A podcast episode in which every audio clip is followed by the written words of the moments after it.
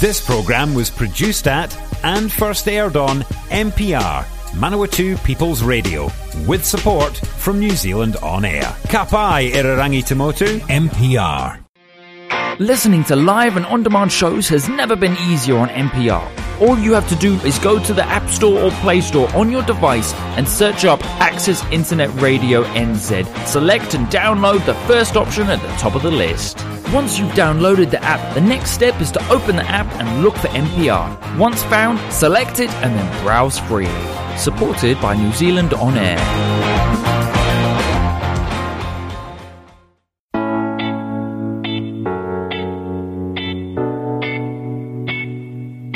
Hi, I'm Greg Watson, and I'm here with Billy Tossi. This is the show Property Matters. We talk all things property. How are you, Billy? Yeah, good. Thanks, Greg. Good to be back. Uh, sorry, I've been away in uh, the last few episodes, but uh, good to be back on board. And uh, yeah, looking forward to this uh, this show. Yeah, it's nice to see you. And, and this is a show where we talk all things property, of course. And we'll start with a bit of a local twist. We've even got national and international today. But Billy, uh, talking about the market and uh, we all know that it's been rising sales market, rising rental market. How's things going in the Feilding rental market?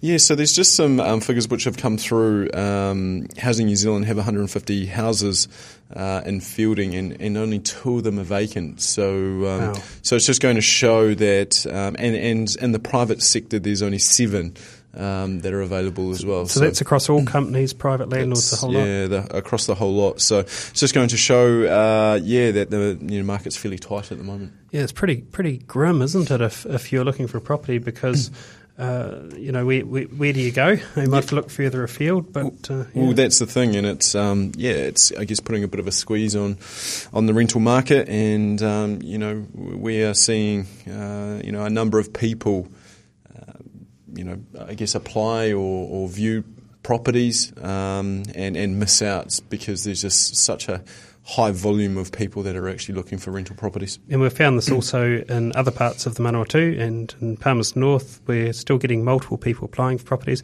multiple offers on, on sales as well. So not too much has changed in the market. I've reported recently Palmerston North up almost 19% in terms of sales and uh, rentals up uh, best part of 9% rental prices.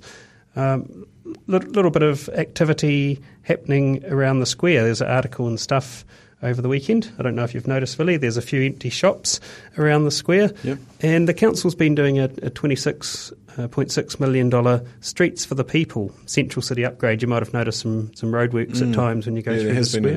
a, yeah, it has been a bit of uh, action uh, happening around the square. So, um, so yeah, it'll be interesting to see what, what plays out from that. And um, yeah, Yeah, it takes time. it. It does take time, and and the standard was talking about how there's 12 empty retail spaces, which is about 17% of the shop space. Although Steve Williams, a professional commercial real estate agent, said that the um, that the market has actually grown quite tight for, for central city space, and a lot of those are now spoken for. So it'll be good to see those those spots filling up. Square really is a credit to uh, various councils over the last sort of 10 or 15 years that have made it more of a, a place to attract people, haven't they? Yeah, that's right. Um, just some other um, news that's popping up, Greg, on stuff. Um, something down in Dunedin here. Uh, which Yeah, is- that, it's is- interesting. The the property at uh, 65 Every Street in Dunedin, which is the site of the former Bain family residence. You might uh, remember, Billy, uh, five members of the Bain family were found dead in the house at 65 Every Street in, in June 1994. And uh, of course, as we know, the family's only surviving member, David Bain, was convicted Yep. and then acquitted uh, a number of years later. Now, I don't know if you remember the pictures, but there was a big old villa on there, and um, they burnt, that got burnt down. down, yeah.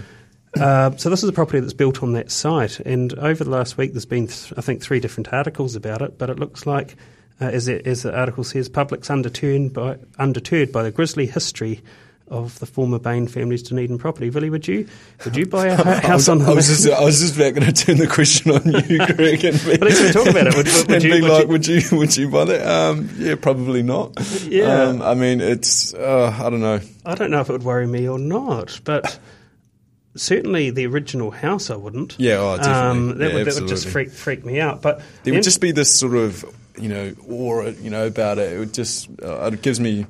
tingling. yeah, it does. Makes your hair stand up on your on, on your on your neck. Um, Yeah, just yeah. thinking about it. Yet uh, Edinburgh property realtor uh, Lane Severite said the the newer home, the one that was built in 1996, had had a positive response from buyers, and I believe now it has sold. So uh, Wow, it just shows that um, you know there are people that don't worry quite so much about these sorts of things. Absolutely. And um, Greg, down in Wellington, uh, there's been uh, a huge initiative, and I know you've spoken about it in previous uh, shows with me not here around co-housing, um, right. and how this is having a s- you know a huge effect on on some uh, major cities or, or um, families or people Yeah. that can have the ability to do it. And listeners might remember I gave examples of uh, cohabitation spaces in Auckland, but it now looks like Wellington's bringing village living to the city, according to headline and stuff, through the co-housing initiative. And what they're looking at doing is creating uh, small spaces for, for people or for families to live in with large shared communal areas. Now, this is a model.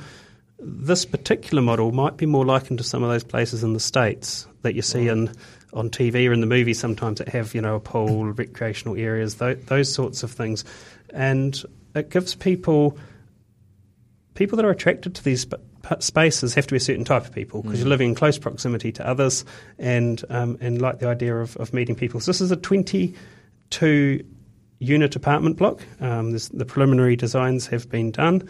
And some of these extra areas are places like a common kitchen, so you don't have your own kitchen, dining area, rooftop conservatory, gardens, and workshops. So I think for to help with getting a certain number of people living in a certain area, it has merit, but it's not for everyone. Yeah, absolutely, and it's a, it's I guess a, a, a clear separation in terms of you know boarding housing um, and you know not living under the same uh, sort of roof. It, it's it's you've got your own separate living area uh, and you and you'll share uh, common facilities as well. Yes, and so it's it's quite an interesting way of doing things. So you're buying, uh, I would imagine, although I haven't seen it myself, the, the rights to to um, inhabit the area the same way as you might in something like an apartment building, where you have a defined space to live in, and then you have shared spaces that everybody uses. So did you um, obviously, Greg? You spoke about Auckland before. Yes. Um, obviously, taking um, you know this sort of initiative uh, there. Yeah.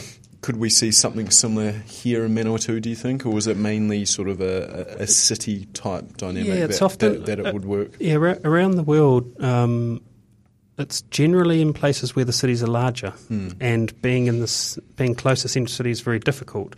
And I feel that the prices here are still okay, but what's happened in, in Wellington and Auckland now is the need to be uh, you may work close in, but can't find somewhere affordable to live. So. Could it happen here? Well, we could watch that space. You never, you never know. But if there's a market for it, uh, why not? Yeah, and I guess um, like you talked about, the major cities like Auckland and Wellington, you know, transport plays a big part in it. And, Huge. And if you can have, uh, I guess it's people understanding or sacrificing one or the other, um, you know, either living outside of the city and willing to travel, or living in the centre of the city um, and and not having um, that burden of, of sitting in traffic for hours on end. Yeah, absolutely, and that's where there are certainly appeals for, for people around uh, getting into that market. Because bear in mind, you can always uh, sell and and upgrade at some stage. Now, all over the news, and I lost track of how many articles.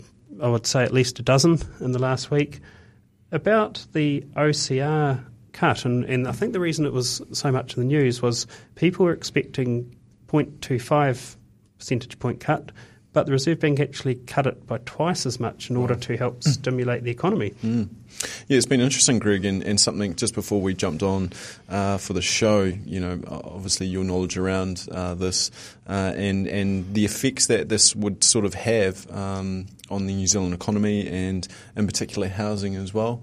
Um, and so, you know, let's let's digest that a little bit more. Yeah, there's it's interesting. Every time the OCR moves, there's there's winners and losers, and the reason that the Reserve Bank cuts the OCR is to try and stimulate the economy, and it can do that in a number of ways. But given that the global economy is slowed a bit, what they're trying to do is get people to invest in New Zealand because the dollar drops. so New dollar Zealand drops, products and- yeah, they're cheaper uh, if buying from overseas. Means that if we're buying things from overseas, it's dearer. So they're trying to encourage people to buy more locally, people from overseas to buy products in New Zealand, and also if you're in a household, and you have a floating mortgage, uh, then we see rates cuts because four of the five banks have cut their their floating mortgage rates, and that might mean twenty or thirty dollars extra, or fifty dollars extra, depends where you live, in your household budget per week. You might go out and spend that, mm. and that also helps boost the economy. So, real, I guess, real advantages in terms of um, purchasing uh, houses, Greg, or, or yeah, being definitely. in a position to purchase a house yeah. where interest rates are, you know, probably at an all-time low at the moment. Yeah, it's incredible how, how low they are. So, so a bit of a barrier is still around the deposit, but at least when you get into a house, it's much easier to manage those repayments. Mm. The interesting thing is that people always have to be prepared that those may move back up. Yep. Yet uh, it seems we've been now in a little bit of a prolonged period. Mm. We may still do so.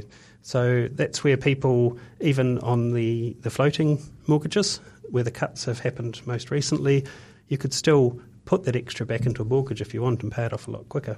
Yeah, and I think we've um, talked about that, you know, just preparing yourself for the worst, um, you know, around these low interest rates because you don't want to be getting yourself into position, you know, position where, um, you know, you're financially uh, you know, maxed out um, under that sort of interest rate or, That's right. or, that lend, and and you know when interest rates do go up, then you find yourself in a, in a pretty um, you know dire position. Yeah, and that's where you look at uh, places like Auckland, which uh, I don't believe will drop anytime too soon, but it has stabilised. It might have a small drop, and a small drop in house prices. And if if the mortgage rates went up a little, which I don't see that happening in the near future, but if they did, suddenly people that have bought at a time when the market was high um, can get come, can get a bit caught. But um, all accounts are that immigration's still very strong into that area, so it should still be okay.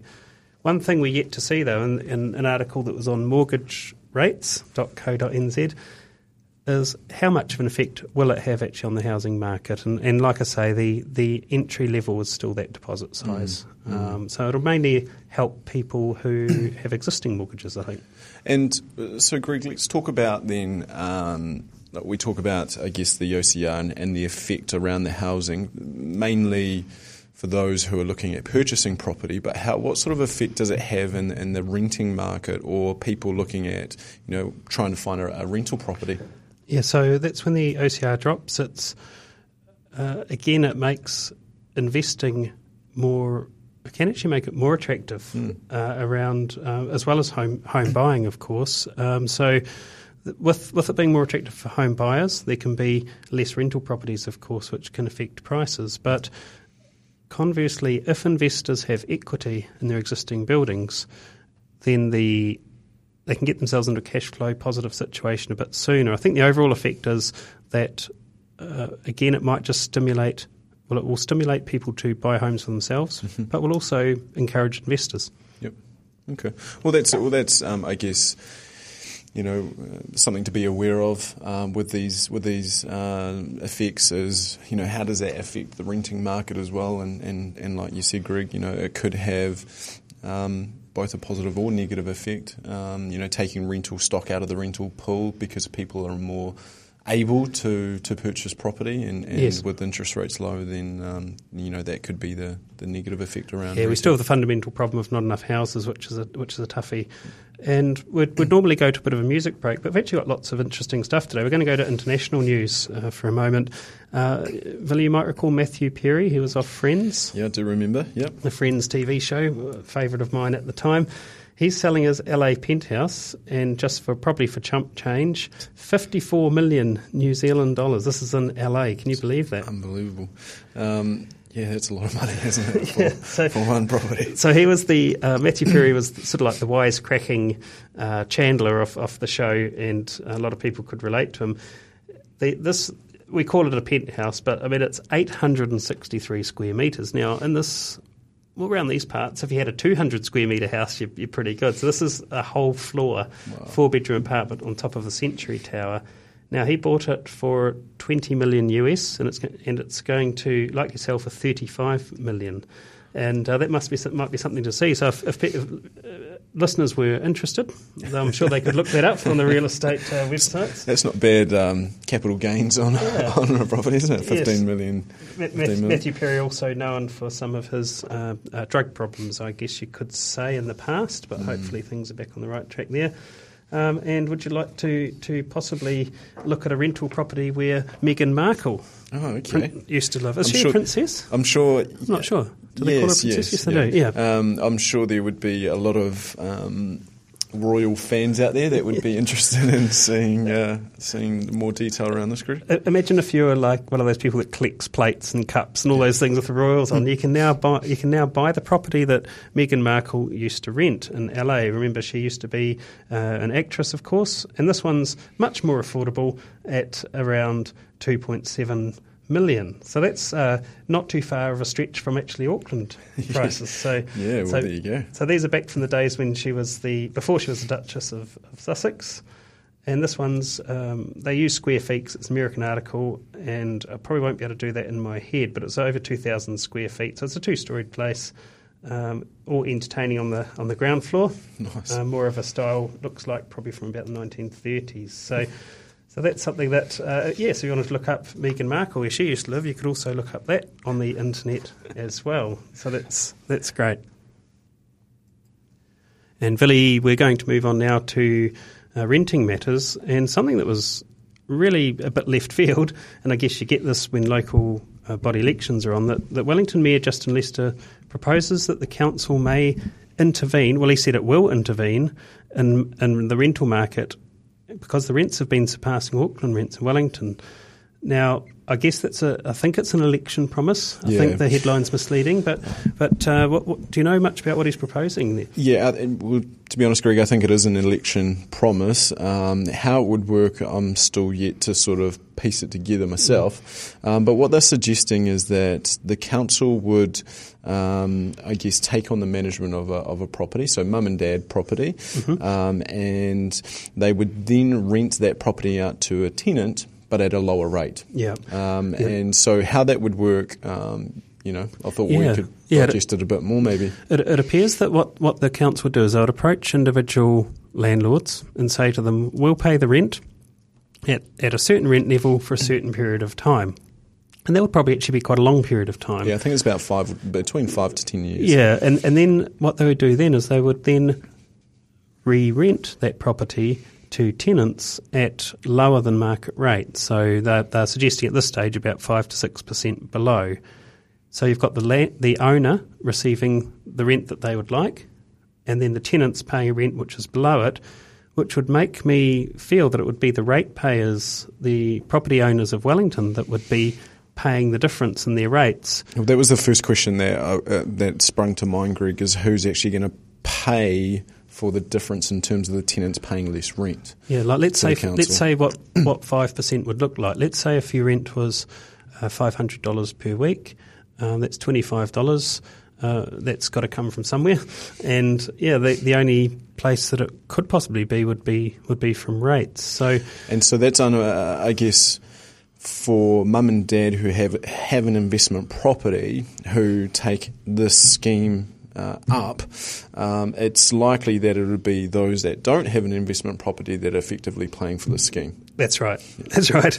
Um, so you could actually live in Wellington in your private home and own a rental, and the rates partly from your private home and for the rental home are paying for, for helping tenants live there. They're doing this to try and keep people in the in the middle of Wellington, really, um, and, and and areas like Newtown where they're looking at the uh, rapid transit system, just have people living there. But uh, I don't know where this one will go. We've looked at and discussed in, in uh, previous weeks situations where some cities, uh, particularly in Europe, have capped their rents based on things like inflation or a certain percentage. Uh, this one, yeah, in, in- interesting. We'll watch this space. I can't see it Yeah, eventuating. Yeah, the other the other probably question I have, Greg, is how will the council monitor or manage the properties? Um, what does that mean for the property management industry? Yeah, that's right. Well, there's a whole- so whole there's a whole lot of concerns there that I think, um, yeah, might be just a, a promise that's maybe unable to be delivered. Yeah, well, I think that if you're looking at it, if you're that homeowner, the o- the only benefit really would be that at a certain rental amount that you've agreed with the council, your income would be, I guess, guaranteed. So what happens if the if the Wellington, count, uh, Wellington City then becomes the landlord. You have a certain number of tenants who are misbehaving, etc. Um, yeah, it just just seems to be heading towards a too hard basket for me. Yeah, it was a lot of um, it's a lot of responsibility for the council to take on in terms of management. Of, when they see the numbers and figures involved, they might uh, hundred or might, thousands might, of properties. So it'll be out. interesting to see where that goes. Yeah. Now, Greg, uh, something that's obviously a uh, pretty hot topic um, in, in, in, the renting market is is the reform of the Residential Tenancies Act, um, which has just granted royal royal assent. Yes, and you can find articles on this in a number of places. There's uh, the Dun- DuncanCotterill.com, there's the Real Estate Institute's website, and it's got royal assent, which means it's all all done. And from the 27th of August, there's three fundamental changes. And some, what happens with law sometimes is you might have court cases or things that come along and a precedent is set, and they sometimes then need to change the law just to clarify some of these things. Uh, I guess one, one change is to do with the tenant liability for, for careless damage to rental properties. Yep. Sort of like accidental slash careless. Mm. Um, now, tell me just a, a, as briefly as possible, I guess, a little bit about why that why they're changing this. Yeah, so previously, um, I guess the uh, Tenancy Tribunal acted upon a case which set precedent, which you talked about before, Greg, and that was the Holler versus Osaki case, uh, where, you know, very briefly, um, a tenant um, was held accountable for some damage uh, that went through um, a number of courts, and in the end, it was decided that the tenant um, was not to pay any costs. Yeah, they, they weren't responsible. Yeah, yeah un, un, under accidental damage. And so through um, Tenancy Tribunal, uh, since that um, since that decision, um, a number of tenants have not been held accountable for careless damage or um, accidental damage. Property managers used to be able to get recompense. Mm-hmm. Then this changed and they couldn't.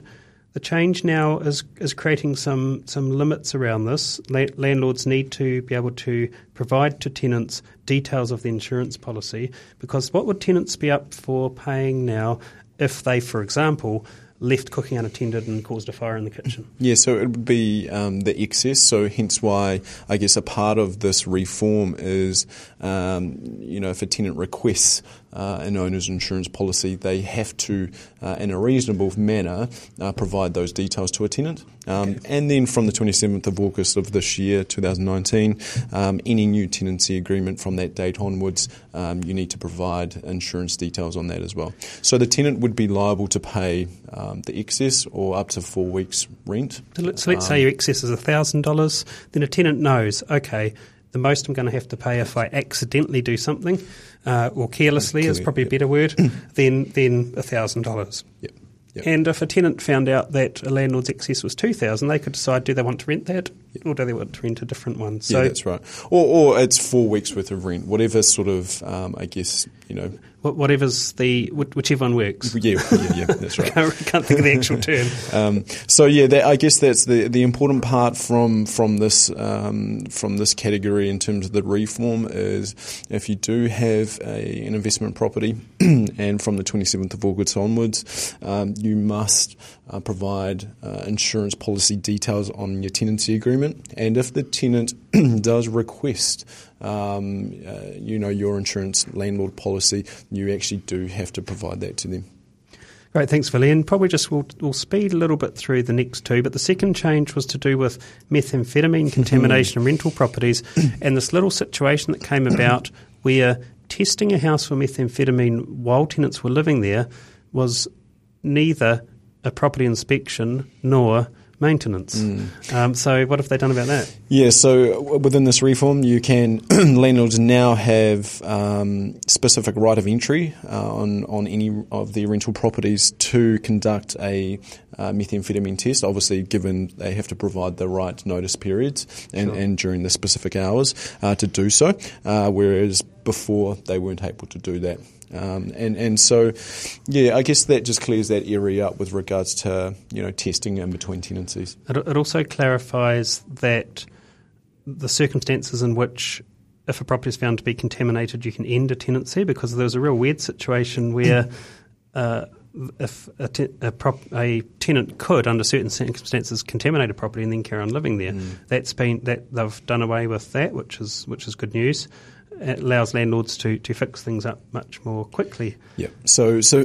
um, either party can either give seven days notice or, or end it, um, you know, after two. Yep. Um, so, yeah, it, it's just one of those, um, I guess, um, areas that methamphetamine it, it, goes through the media, then gets spoken about quite heavily, yep. and then it's sort of you know, housing um, made a fairly, um, you know, under the Gluckman report, uh, or sorry, the Gluckman report made a fairly significant opinion, which sort of put methamphetamine yeah, back into the, the shadows, yep. um, and now it's coming back out again. So one thing that's important that people may want to consider is that if they're testing during a tenancy, they need to have a baseline test done before the tenancy Correct. in order to, for example, uh, put a case against tenants for an unlawful act or to in the tenancy, I would suggest. Yeah. Uh, sorry, Billy, and, do you want? Sorry, just yeah. very quickly with regards to that, Greg. Um, so if, if you did um, find that the property was uninhabitable um, after testing during a tenancy and there was no test done prior,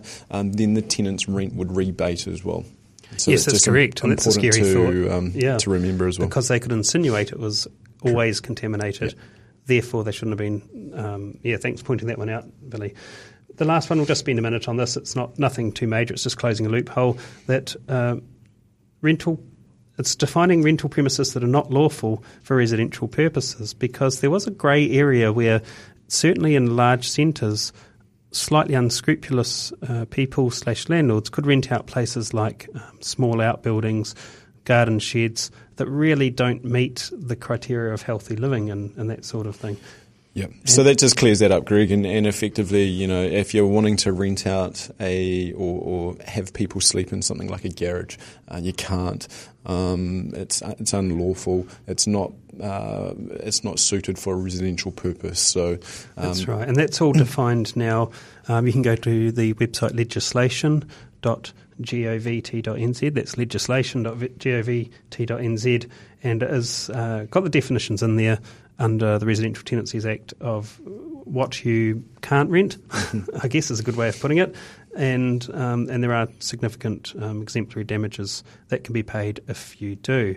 Now, Vili, your, your view, I would imagine that there may be people that are currently in that situation that are going to have to make some changes. But the interesting thing is, they're not currently covered under the Tenancy Act. So, so, the tenants, even if they're staying in a garage, you've rented out a garage to them. The Residential Tenancies Act doesn't cover it this clears that up as well. That's right. Yeah, yeah, absolutely. So it's just um, tenancy services have got really good uh, insight into um, you know these this type of uh, information that we've been uh, talking about, and also it's always good to um, see what potential fines um, for exemplary damages or, or, or, anything else that, that you may incur uh, if you were put in that position. Speaking of fines, final word of warning just before we go, just in the, the last 15 seconds. We've seen uh, quite a number of cases brought against landlords who have failed to put insulation in their properties in a timely fashion. Uh, too many articles to, to mention, but just a reminder get your homes insulated, get them healthy, and abide by the rules on tenancy.govt.nz. Uh, we'd better head off. Billy, it's lovely seeing you again. Great to be back, and uh, yeah, some great discussion. Thanks. We'll see you again on Property Matters this time in a week. Have a great week.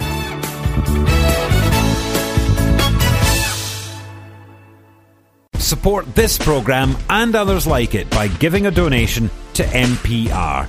More details at mpr.nz.